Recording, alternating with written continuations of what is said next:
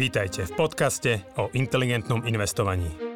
Moje meno je Juraj Hrbatý a spolu s Radom Kasíkom a ďalšími kolegami rozoberáme témy, ktoré sú pre nás vášňou. Finančné vzdelávanie, šetrenie a investovanie sú oblasti, ktorými vo Finaxe žijeme každý deň. V tomto podcaste sme spojili naše vedomosti, aby sme vám pomohli žiť pokojnejší život vďaka dobrému finančnému zabezpečeniu. Stiahnite si do mobilu našu aplikáciu Finax a nezmeškáte nové podcasty, blogy či skvelé webináre. Vítam vás pri Finax Radí. Dobrý deň, milí inteligentní investori. Moje meno je Radoslav Kasík. Dnes budeme na vaše otázky odpovedať spolu s Ľudskou Luptákovou a s Jančím Tonkom. Ahojte. Ahojte. Ahojte. Tak poďme asi hneď na to. Otázok je stále pomerne dosť, takže a, treba, treba, treba natáčať, treba odpovedať aby ľudia zbytočne dlho nečakali. Ja sa aj ospravedlňujem, pokiaľ teda nie každá otázka sa hneď dostane do toho naozaj. Máme ich pomerne dosť, za čo sme veľmi vďační, za čo sme radi. Mm, takže snažíme sa to lúskať postupne, snažíme sa aj vybrať také otázky, ktoré sú v nejakom duchu trošku odlišné ako také tie pravidelnejšie sa opakujúce, hlavne týkajúce sa hypoték a nastavenia hypoték. Takže poďme, poďme na prvú, tu nám poslal Vlado, 32 rokov, Ahoj Finax, mám skôr takú nefinančnú, ale za to praktickú otázku, na ktorú by som rád počul váš názor a vaše rady. Som slobodný, bezdetný, 32-ročný chalan a mám rozinvestované peniaze kade tade po rôznych investičných platformách, aj u vás vo Finaxe, kryptopeňaženkách a tak ďalej. Riešim však už dlhšie takú dilemu, že čo bude so všetkými mojimi investíciami, ak sa mi nedaj Bože niečo stane. Ako sa o nich dozvie moja rodina? Doma nemajú úplný detailný prehľad o mojich investíciách a nie všetky moje investície sú investované dohľadateľnou formou pri dedickom konaní. Aj keď väčšina je rozinvestovaná na Slovensku, či už formou banky alebo obchodníkov s cenými papiermi, mám však istú časť aj v rôznych európskych platformách a tak ďalej. Viem, že existuje možnosť spísania závetu, no je to dosť kostrbaté riešenie, treba to riešiť buď u notára alebo právnika a hlavne to nie je na môj vkus dostatočne dynamické ak napríklad niečo pribudne, ubudne do môjho portfólia a tak ďalej. Máte nejaké odporúčania, ako takéto niečo elegantne vyriešiť? Sledujem vaše podcasty, ale ak by ste sa náhodou rozhodli zaradiť túto otázku do nasledujúceho dielu, dám vám dať vedieť. A akože určite dobrá otázka, ja si myslím, že veľmi téma zabúdaná a opomínaná. A ako ľudia sa samozrejme pýtajú na to dedictvo, ale aj sa možno začal tak naozaj od podlahy aj ohľadom toho zistenia vôbec tej skutočnosti, že niekde má daný človek nejaké investície. Takže aké sú vaše odporúčania na toto? Ako, ako postupovať, aby sa naozaj tí pozostali v prípade tej najmenej chcenej situácie dozvedeli o tomto majetku? Začni teda ľudská ty. Je to taká tvoja parketa? Ak môžem, tak ja by som začala ešte trošku viac od podlahy. V podstate v prípade de- dedického konania uh, súd určuje notára, ktorý by mal uh, v podstate zistiť všetky nejaké majetkové pomery, uh, všetko, čo, kde klient má, aj čo sa týka majetku, aj či sa týka, týka podložnosti.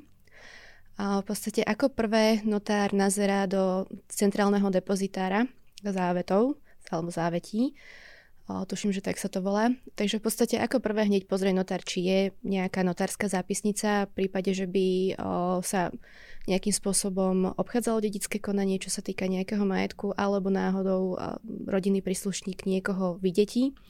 Čiže toto je ako prvý krok. Potom o, notár má možnosť nahliadnutiu, ak mám správne informácie, tak má možnosť nahliadnutiu aj o, napríklad do bežného účtu klienta, čiže vidí, kde ako odchádzali nejaké platby, možno nejaké trvalé príkazy. Ak však má klient nejaké prostriedky mimo, ako tu spomínam, že nie sú dohľadateľnou formou zainvestované, tak jediné, čo môžeme odporučiť, je v podstate viesť si nejakú evidenciu.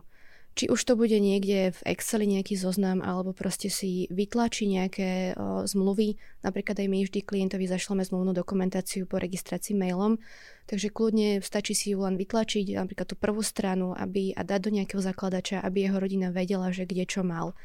V podstate pri investíciách nie je možné určiť nejakého oprávneného zástupcu, tak ako je to napríklad pri životnom poistení a druhom, treťom pilieri. Takže smrťou akékoľvek nejaké majetkové práva disponenta a podobne zanikajú. Takže jediné, akým spôsobom to oriešiť, pokiaľ to nechce riešiť teda záveťou alebo notárskou zápisnicou, tak iba si viesť to má nejakú evidenciu a dať potom niekomu z rodiny informáciu alebo z najbližších známych, že tuto to je, keby niečo, tak sem sa pozrite a podľa tohto sa riadite, dajte toto notárovi. Takže za mňa, ešte... za, no, pardon, ano. pokračuj. Len som chcela, že tu je ešte zaujímavé, že čo som zisťovala, že v podstate sú tri formy závete, neviem, ako sa to skloňuje teraz. Uh, môže byť iba rovne rukou napísaná záveď, potom môže byť uh, pred svetkami a tretia forma je práve tá notárska zápisnica.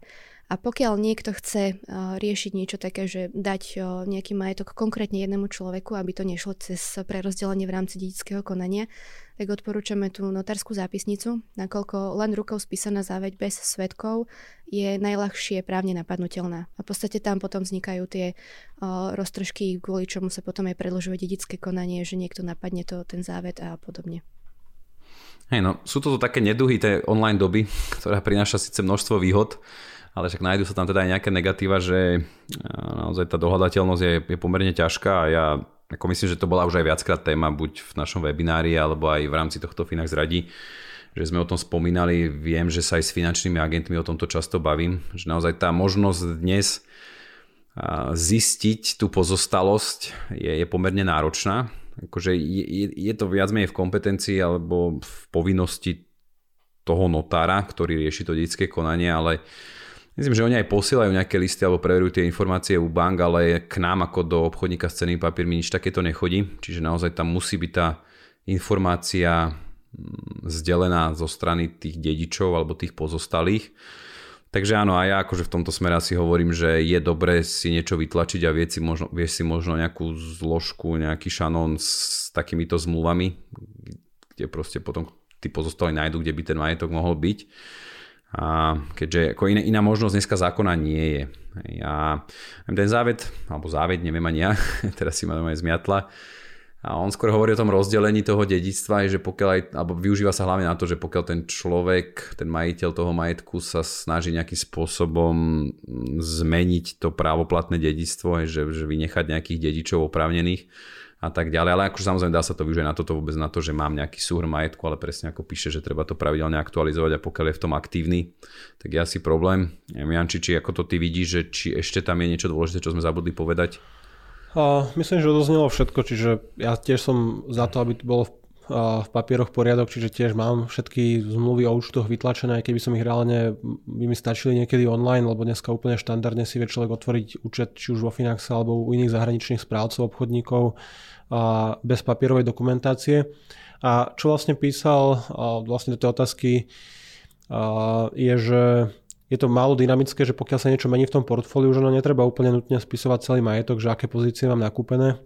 Pokiaľ tým bolo myslené, že teraz mám nejaké investície neviem, v Bitcoine, v Tesla alebo kdekoľvek, že ono stačí, aby naozaj rodina alebo notár vedeli, že neviem, vo Finaxe je účet, a v spoločnosti Coinbase je účet, asi tam budú nejaké kryptomeny.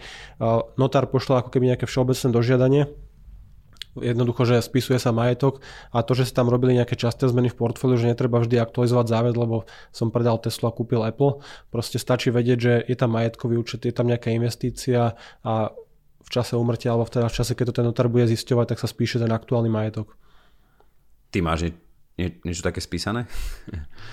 A ja mám Finax, ja to mám veľmi jednoduché, že manželka vie, videla asi nejaké video, takže vie, že vo Finaxe robím. A, takže určite, určite by vedela, že je tu účet, je tu nejaký majetok. A, a v podstate pri nehnuteľnostiach to je jednoduché, tam samozrejme kataster a každý rok sa pripomenie štát alebo teda mesto, že treba zaplatiť nejaké majetkové dane, čiže na to by niekto prišiel určite skôr alebo neskôr.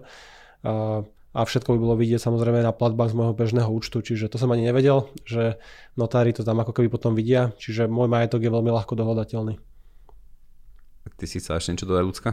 Mne len napadlo, že v podstate aj v dnešnej dobe sa stáva, že rodina nájde dodatočne nejaké papiere alebo príde na to, že starý otec niekde mal nejaké či už kupóny alebo niečo, nejaké akcie nejakých slovenských spoločností vtedy v podstate je tu aj možnosť opätovne otvoriť dedické konanie a znova prehodnotiť alebo prerozdeliť ten majetok z tých, z tých cenných papierov.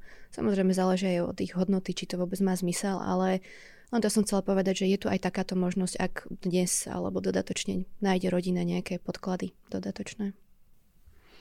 OK. Ďakujem, myslím, že sme to zodpovedali.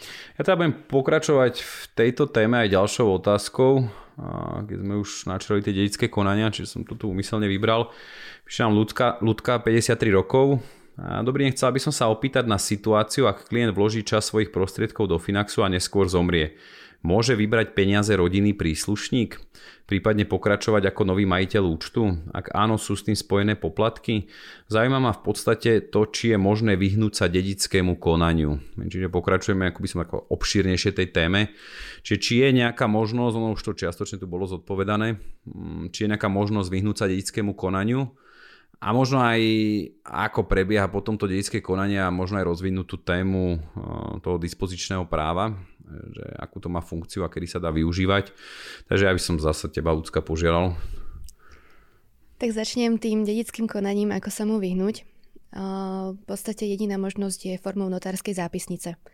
Je tu aj možnosť formou závete, alebo teda napísanej doma alebo pred svetkami, len ako som spomínala, tak v prípade nejakého súdneho procesu alebo napadnutia tej, takejto forme závetí od uh, rodinných príslušníkov nemá to až takú právoplatnosť ako notársky spísaná zápisnica. Ide o to, že je potrebné, aby tam boli splnené nejaké náležitosti, že v podstate uh, ja som to nedávno študovala aj kvôli, kvôli uh, rodinným rodinnej situácii a v podstate tam sú nejaké povinnosti, ktoré, akože nejaké percento z majetku musí byť splnené, že je tam povedané, že minimálne polovica alebo minimálne štvrtina podielu musí pripadnúť o, danému rodinnému príslušníkovi, napríklad dieťaťu alebo manželovi, manželke. Tým opravneným dedičom, no.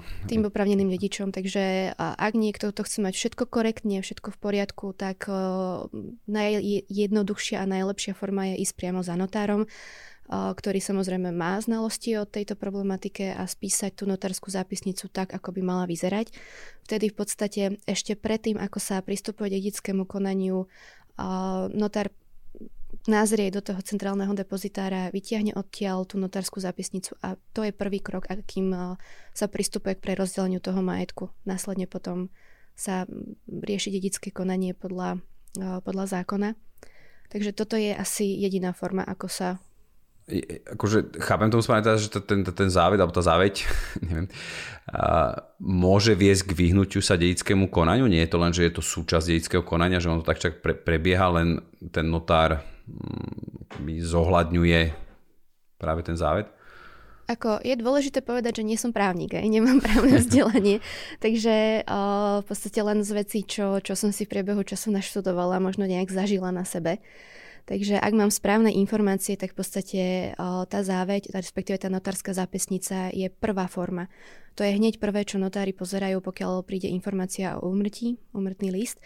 Takže a vždy v podstate, pokiaľ je právoplatne napísaná tá notárska zápisnica, tak sa majetok v prvom rade podľa nej prerozdeľuje a potom, ak je nejaký zostatkový majetok, tak sa prerozdeľuje podľa klasického dedického konania ostatným pozostalým alebo ostatným dedičom.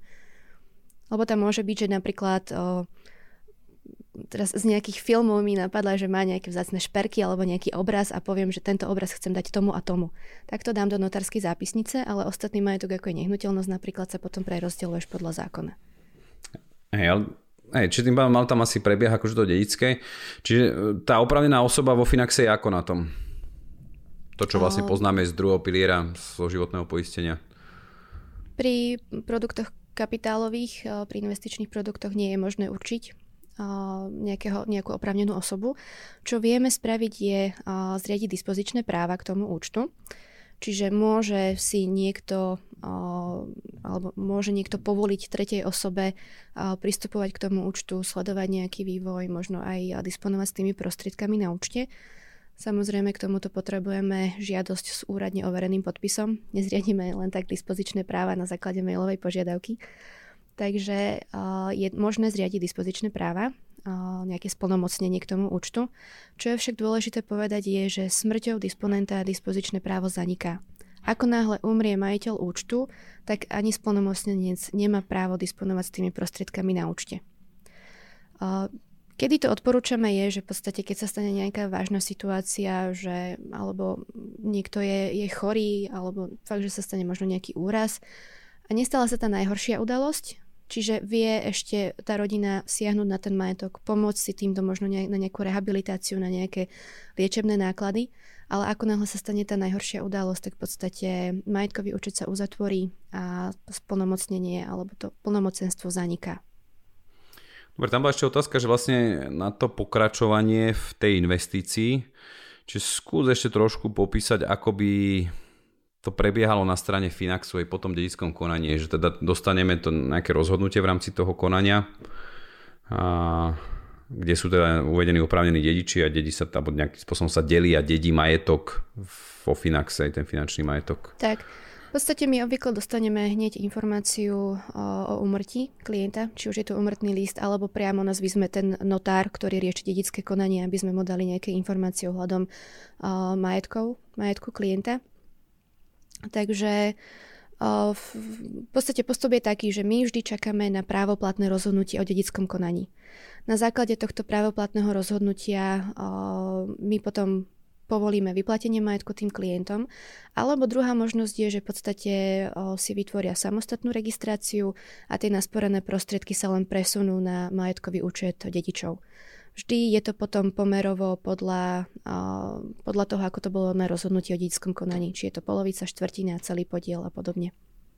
Čiže tým pádom môžu aj potom pokračovať, že buď si nechajú vyplatiť tú hotovosť, alebo, alebo môžu pokračovať Áno, Dobre. pozostali vždy majú možnosť sa rozhodnúť, ako, ako ďalej pokračovať. OK, ja teda vzhľadom na čas sa zasa nebudem púšťať už ďalšie otázky, lebo však my vieme, vieme na ňu aj pár minút odpovedať. Takže ja vám ďakujem veľmi pekne, že môžeme toto nazvať, to bol taký diel venovaný v podstate dedeniu finančného majetku, investícií. Takže ja vám ďakujem zase za vaše odpovede. Verím, že sme aj našim klientom, aj teda našim sledovateľom objasnili, ako postupovať vlastne v prípade investícií, ako sa pripraviť na to najhoršie a ako čo najjednoduchšie možno zabezpečiť práve to dedenie, to dedictvo tohto majetku. Takže ešte raz veľká vďaka. Teším sa teda na ďalšie relácie, teším sa na vaše ďalšie otázky. Majte sa pekne, do počutia, dovidenia. Do počutia. Do počutia.